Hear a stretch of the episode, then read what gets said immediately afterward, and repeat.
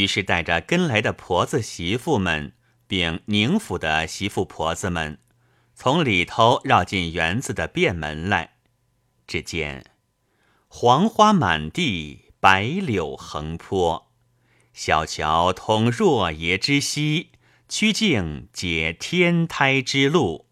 石中清流滴滴，篱落飘香，树头红叶翩翩，疏林如画。西风乍紧，犹听莺啼；暖日长轩，又添琼雨。遥望东南，见几处依山之榭；近观西北，结三间临水之轩。生黄迎坐，别有幽情；罗绮穿林，背天韵致。凤姐儿正看园中景致，一步步行来，正赞赏时，猛然从假山石后走出一个人来，向前对凤姐说道：“请嫂子安。”凤姐儿猛一惊，将身往后一退，说道：“这是瑞大爷不是？”贾瑞说道：“嫂子，连我也不认得了。”凤姐儿道：“不是不认得，猛然一见，想不到是大爷在这里。”贾瑞道：“哎，也是活该，我与嫂子有缘。我方才偷出了席，在这里清静地方略散一散，不想就遇见嫂子，这不是有缘吗？”一面说着，一面拿眼睛不住的观看凤姐。凤姐是个聪明人。见他这个光景，如何不猜八九分呢？因向贾瑞假意含笑道：“怪不得你哥哥常提你，说你好。今日见了，听你这几句话，就知道你是个聪明和气的人了。这会子我要到太太们那边去呢，不得和你说话。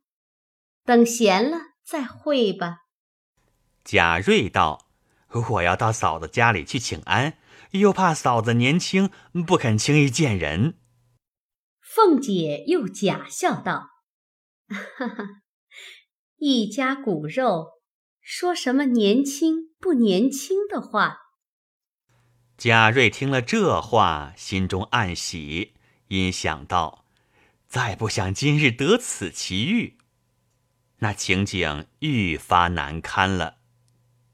凤姐说道：“你快去入席去吧，看他们拿住了，罚你的酒。”贾瑞听了，身上也木了半边，慢慢的走着，一面回过头来看。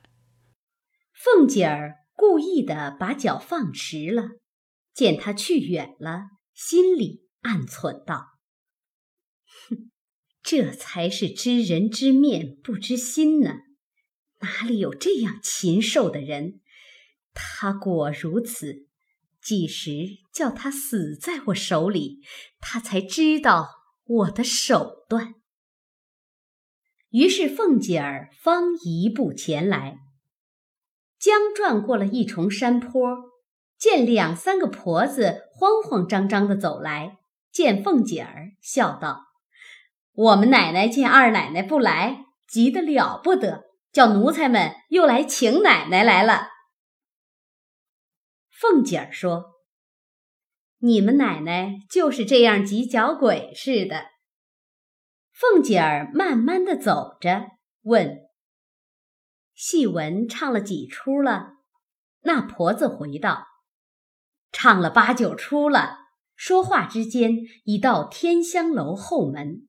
见宝玉和一群丫头小子们那里玩呢，凤姐儿说：“宝兄弟，别忒淘气了。”一个丫头说道：“太太们都在楼上坐着呢，请奶奶就从这边上去吧。”凤姐儿听了，款步提衣上了楼。尤氏已在楼梯口等着。尤氏笑道。你们娘儿两个忒好了，见了面总舍不得来了。你明日搬来和他同住吧。你坐下，我先敬你一盅。”于是凤姐儿至邢夫人、王夫人前告座。尤氏拿戏单来，让凤姐儿点戏。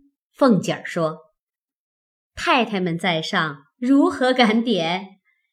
邢夫人、王夫人说道：“我们和亲家太太点了好几出了，你点几出好的，我们听。”凤姐儿立起身来答应了，接过戏单来，从头一看，点了一出《还魂》，一出弹词。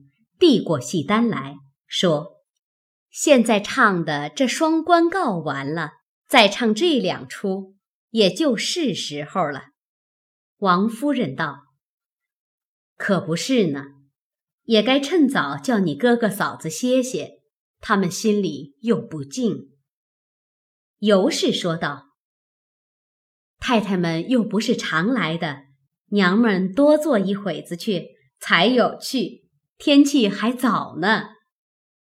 凤姐立起身来，往楼下一看，说：“爷们都往哪里去了？”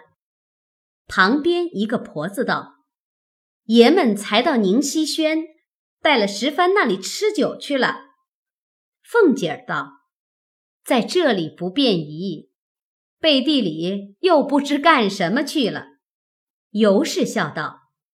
哪里都像你这么正经人呢？于是说说笑笑，点的戏都唱完了，方才撤下酒席，摆上饭来。吃毕，大家才出园子来，到上房坐下，吃了茶，才叫预备车，向尤氏的母亲告了辞。尤氏同众姬妾并家人媳妇们送出来。家珍率领众子侄在车旁侍立，都等候着。见了邢王二夫人，说道：“二位婶子，明日还过来逛逛。”王夫人道：“罢了，我们今儿整坐了一日，也乏了，明日也要歇歇。”于是都上车去了。贾瑞由不住拿眼看着凤姐儿。贾珍进去后，李贵才拉过马来，宝玉骑上，随了王夫人去了。这里贾珍同一家子的弟兄子侄吃过饭，方大家散了。次日仍是众族人等闹了一日，不必细说。此后凤姐不时亲自来看秦氏，秦氏也有几日好些。也有几日歹些，贾珍、尤氏、贾蓉好不交心。且说贾瑞到荣府来了几次，偏都值凤姐儿往宁府去了。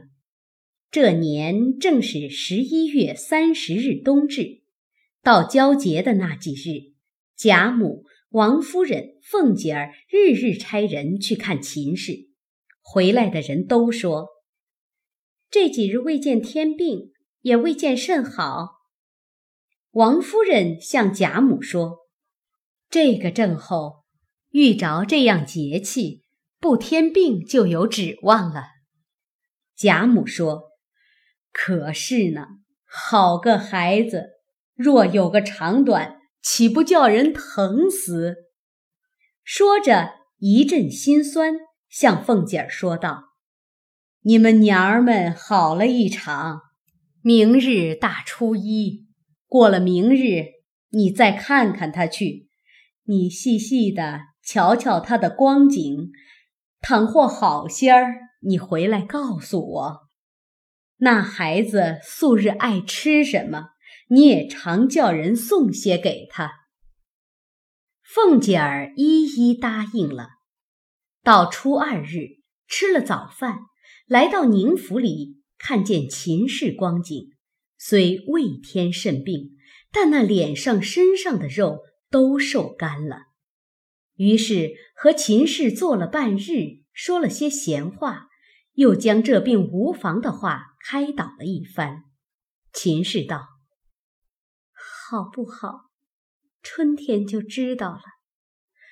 如今现过了冬至，又没怎么样，或者好的了，也未可知。婶子回老太太、太太放心吧。昨日老太太赏的那枣泥馅的山药糕，我倒吃了两块，倒像刻画的冻的似的。凤姐儿道：“明日再给你送来，我到你婆婆那里瞧瞧，就要赶着回去回老太太话去。”秦氏道：“婶子。”替我请老太太、太太的安吧。凤姐答应着就出来了，到了尤氏上房坐下。尤氏道：“你冷眼瞧媳妇是怎么样？”凤姐低了半日头，说道：“这个就没法儿了，你也该将一英的后事给他料理料理，冲一冲也好。”尤氏道：“我也暗暗的叫人预备了，就是那件东西不得好木头，且慢慢的办着呢。”于是凤姐儿吃了茶，说了一会子话，说道：“我要快些回去回老太太的话去呢。”尤氏道：“你可缓缓的说，别吓着老人家。”凤姐儿道。我知道。于是凤姐儿就回来了，到家中见了贾母，说：“荣哥媳妇请老太太安，给老太太磕头，说她好些了，求老祖宗放心吧。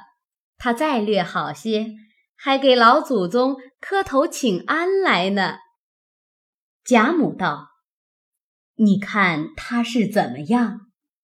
凤姐儿说：“暂且无妨，精神还好呢。”贾母听了，沉吟了半日，因向凤姐说：“你换换衣服，歇歇去吧。”凤姐儿答应着出来，见过了王夫人。到了家中，平儿将烘的家常衣服给凤姐儿换上了。凤姐儿坐下，问：“家中没有什么事吗？”平儿方端了茶来，递了过去，说道：“没有什么事，就是那三百两银子的利银，望儿媳妇送进来，我收了。再有，瑞大爷使人来打听奶奶在家没有，他要来请安说话。”凤姐听了，哼了一声，说道：“哼，这畜生何该作死？看他来了怎么样？”平儿回道：“这瑞大爷是为什么只管来？”凤姐儿遂将九月里在宁府园子里遇见他的光景，他说的话都告诉了平儿。